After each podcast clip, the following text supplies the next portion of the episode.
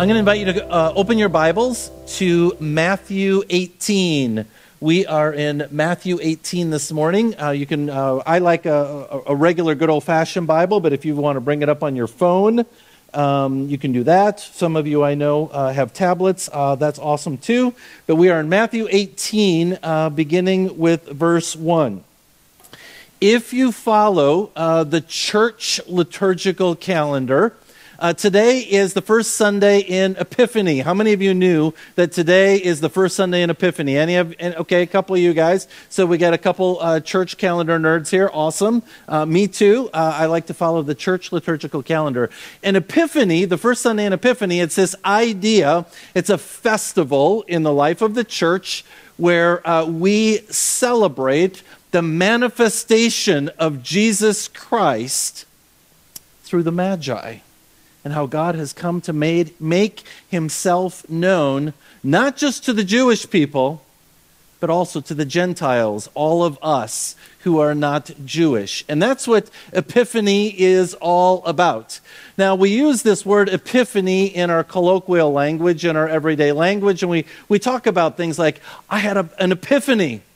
Well, we kind of had this aha moment. We had this, this revelation, this, this uh, oh, I, I just got this big idea, or something all of a sudden occurred to me. And that certainly is a manifestation. Uh, uh, uh, uh, this idea all of a sudden has come to me, this, this revelation, this new idea. And the new idea that we've been going through, uh, through the season of Advent, through the season of Christmas, and now the season of Epiphany, is that when Jesus came into the world, he changed everything. And oftentimes, as we go through life, we, everything is just so normal for us. The, the ways in which we live our, live our lives, things are just common to us that we don't even necessarily connect the dots in terms of how, when Jesus came into the world, he not only changed our relationship with God and, and made a bridge, made a way for us to be in relationship with God, but he also changed our culture. He changed our society. He has changed the entire world. And I think oftentimes we don't acknowledge those changes. These are significant revelations that Jesus has brought about in the world. And so I thought we would take a couple weeks uh, during the season of Advent, Christmas, and Epiphany to really look at some of these changes and how Jesus has changed everything. So we've looked at education, we looked at healing and hospitals. We've looked at political power, government. Last week we looked at slavery and freedom and all the ways in which Jesus and then later on his followers have changed the world. This past week, uh, I read an article uh, by a guy by the name of Pascal Gobry, and he is a fellow at the Center for Ethics and Public Policy in Washington, D.C., and he wrote an article called How Christianity Invented Children. How Christianity Invented Children. And you might be thinking to yourselves, okay, now you're pushing it a little bit far. Right? I can see these changes uh, with these other areas, but come on. How Christianity invented children we look at children, we look at pictures of children, we think, oh, they're so wonderful. They're so sweet. They're so innocent. And they make our hearts just kind of filled with joy, just actually mostly looking at pictures, right? In reality, it's, it's a little bit different story. But I want to invite you for the next few minutes to just kind of lean in and be open to this idea that truly even Jesus invented children and how Jesus has changed our worldview, not just for children, but for the most vulnerable in our society. All right, we're going to be in Matthew 18. Let us pray. Heavenly Father, we thank you uh, for this new day that you've given to us and an opportunity, Lord, to worship you, to serve you, to reflect on your word, God, and just to be reminded again how you came into the world and changed everything. So, Lord, may the words of my mouth, the meditations of all of our hearts be acceptable, for you are indeed our rock and our Redeemer. Amen. Matthew 18. At that time, the disciples came to Jesus and asked, Who then is the greatest in the kingdom of heaven? Now, this is kind of an interesting question because people in their day and time, in ancient times, in the first century, and in the region that we know of today as, as Israel, they knew who the greatest person was. In their worldview, they are all thinking in concentric circles. And so, in concentric circles, in the very middle, the most important, the greatest person of their day was Caesar the guy who was ruling and reigning in Rome. He was the most powerful people. And so, as the disciples are thinking about this, this new kingdom that Jesus is ushering in, they want to know if they're going to move into, along with Jesus, into the, into the inner circle, if you will. So the next circle out are going to be the, the, the, local leaders or the regional leaders. Uh, we might think of as governors uh, today in our own society. And that, of course, would be people like Herod or Pontius Pilate. And, and so they were important people. They weren't the top dog in the middle, but they were really important politically as well because they had lots of power. Then the next circle out are going to be the religious leaders the local, the real, like I'll just say the mayors and the city council people. But in their day, it was the religious people, people, the priests and, and the Sanhedrin, the people who uh, people went to when they needed to know things. And then in the next circle out, we're going to be what we would call the free men. Men who had freedom. They were probably Roman citizens. And they had then, because they were free, they had a certain level, actually quite a bit of power. And then as you moved further outside the circle, uh, you would get to the people who were, I'll just say, less important uh, and less great in their day. And that would be people like the foreigners. That would be people like uh, uh the, the slaves, people who are not free. It would be people like women. They're further down and it would most definitely include children. And so when Jesus speaks and has this conversation with the disciples on that day, he said, they say to him, Jesus, who, you know, who is the greatest in the kingdom of heaven? This is the worldview and the mindset that the disciples bring to the conversation and they bring to Jesus. In Jesus' day and time, children had little to almost no value. You could walk up to a person on the street, or you could walk up to a wealthy person and say, Hey, tell me about children. And they would describe children like this weak, helpless, dependent, fragile, vulnerable, passive, fearful, needy, at risk. There's not a lot of love there, right? And you're probably thinking, well, that sounds about accurate, right? It's not necessarily a wrong list. We would probably consider it an incomplete list, but that's their worldview. That's how they understood children in their day and time. They were the most vulnerable people in society because kids got sick and kids died in their day. And so they were very low and they were not really valued much at all. The Greek philosopher Plato, this is how he described children Children are a mob of motley appetites, pains, and pleasures. I don't know if Plato had kids or not, but that's, that's a little brutal, I think we can agree. A motley, a motley appetites. Um, the Roman writer Pliny the Elder, this is what he said about kids None among all the animals are so prone to tears. So he actually talks about children using the, the language of animals. I also ran across a book this week uh, written by a historian, a guy by the name of Magne Bakke, and uh, he's uh, from uh, Scandinavia. But the book is written in English, and the, and the book is entitled When Children Became People. And the subtitle is The Birth of Childhood in Early Christianity. And in his book, this is what the historian Bakke writes In ancient Greece and Rome, children were considered non persons. They were considered non persons. In fact, if you look at the word child, in either the Greek language or in Latin, child literally means one who doesn't speak. And that's how they viewed children in their day and time. Now, I think a lot of this has to do, frankly, with mortality rates. And so, what I want to do is give you some uh, idea of what, what it was like in ancient times. So, uh, first, let's start with today. When we look at mortality rates in the 21st century, globally, about 2.9% of every per, pe- person who uh, is born globally today, 2.9% die. That's the mortality rate today globally. In the United States, it's less than 1%. So when, when a child is born in America or in the world today, we have a pretty good confidence, right, that that child is going to at least hit their first birth, birthday. In the first century, when Jesus was living, 27% infant mortality rate that children would die.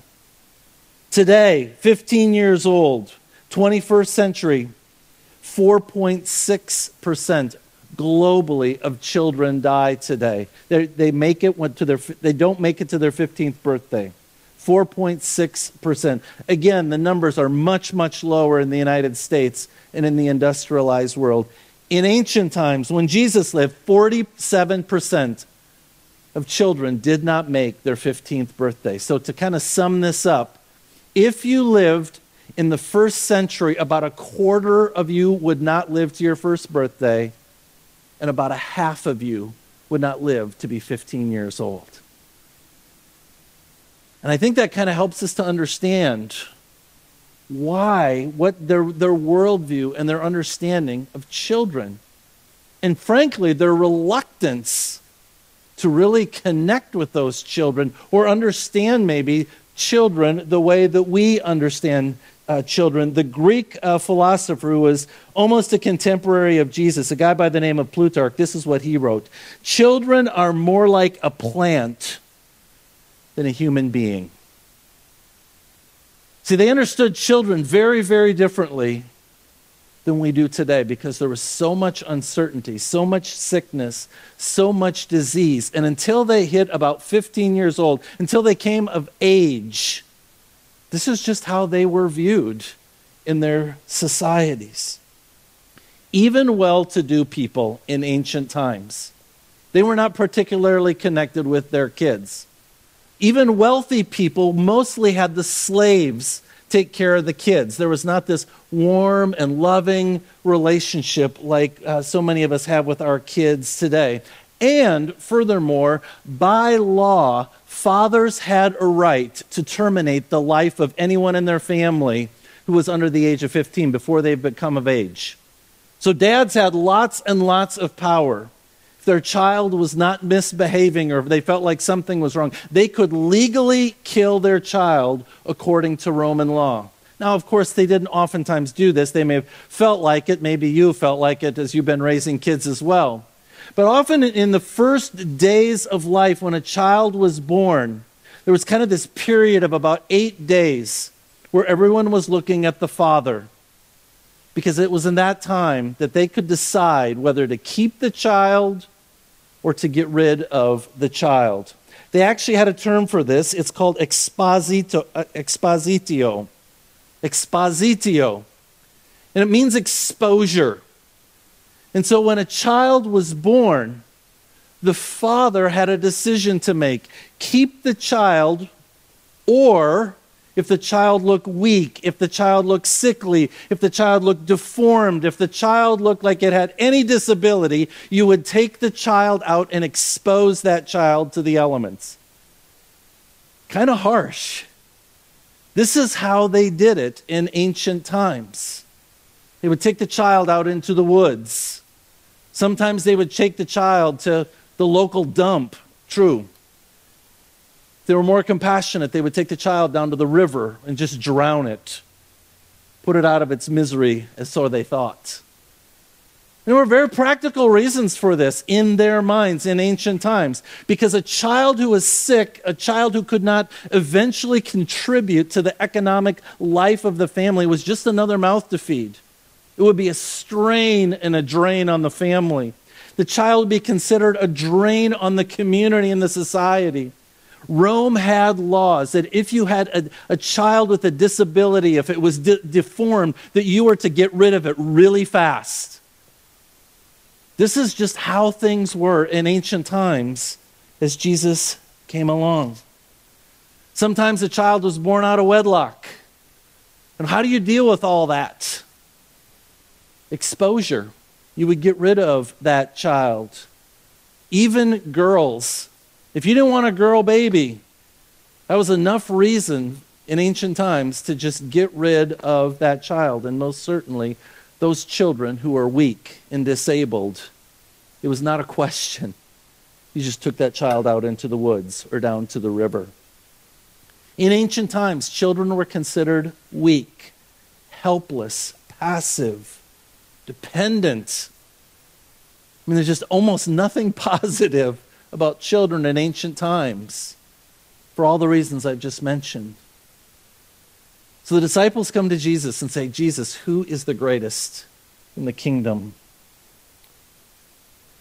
Who then is the greatest in the kingdom of heaven? He called a little child to them, to him, and placed the child among them. And he said, Truly I tell you, unless you change and become like little children, you will never enter the kingdom of heaven.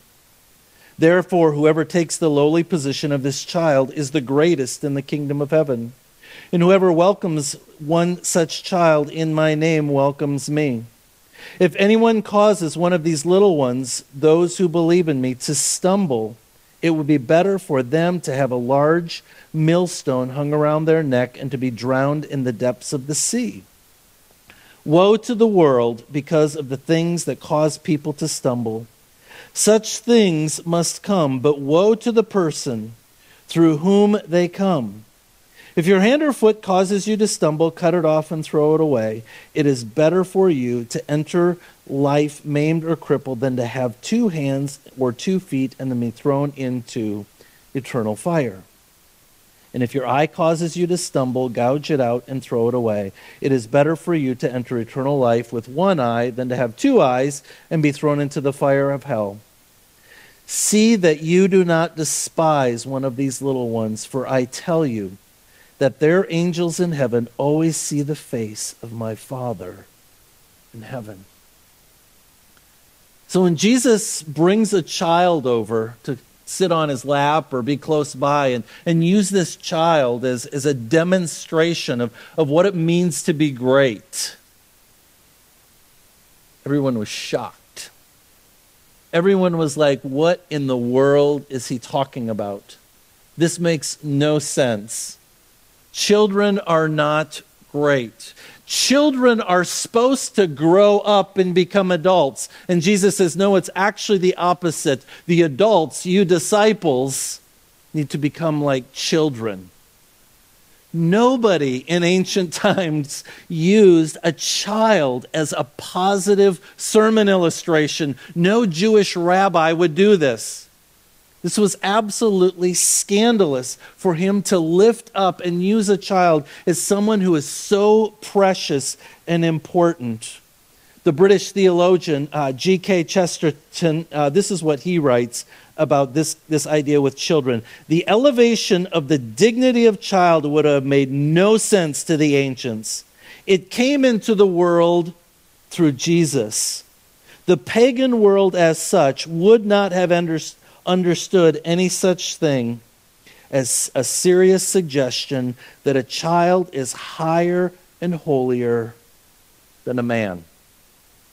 And I can about imagine the disciples are thinking to themselves, he must have misspoke. We didn't hear him right. But a few verses later, Jesus talks more about children. He says, Let the little children come to me, and do not hinder them, for the kingdom of heaven belongs to such as these. When he had placed his hands on them, he went on from there. Over and over throughout the New Testament, we read how Jesus has this remarkably compassionate, special place in his heart for children. Jesus never became a friend of Rome. Jesus was a friend of sinners of the ordinary, of the common people. Jesus was a friend to the cripple, the lepers, the blind, the beggars, the prostitutes, to women, and to children. This is the Jesus we read about over and over throughout the New Testament. It's such a different way, and it ran so counter to their culture the day. And Jesus really based this idea around loving children and loving all people, especially the most vulnerable, around this, this theological idea that we call imago Dei, that all people are created in the image of God. That you and I don't have value in and of ourselves or by what we do. You and I have value in our lives because we are made in the image of God. That's why we're, we're loved. That's why we're special. That's why we're important to Jesus. That's why we're important to this world. Not because of anything you do, not because of your resume, not because of anything you accomplish, but simply because you were created in the image of God. And this was a really difficult idea for people to get their minds around. Because Jesus said, even the children, the most vulnerable, are special in the eyes of God. All people are special in the eyes of God. And so, as Jesus taught this over and over throughout the New Testament, we see story after story of how the disciples and then the early church began to latch on to and embrace and, and lean into this idea that, that we are made in the image of God, this imago Dei, that all of us have value, that all of us are important. Because God made us, God created us. We are His children. And simply by that relationship, we are important.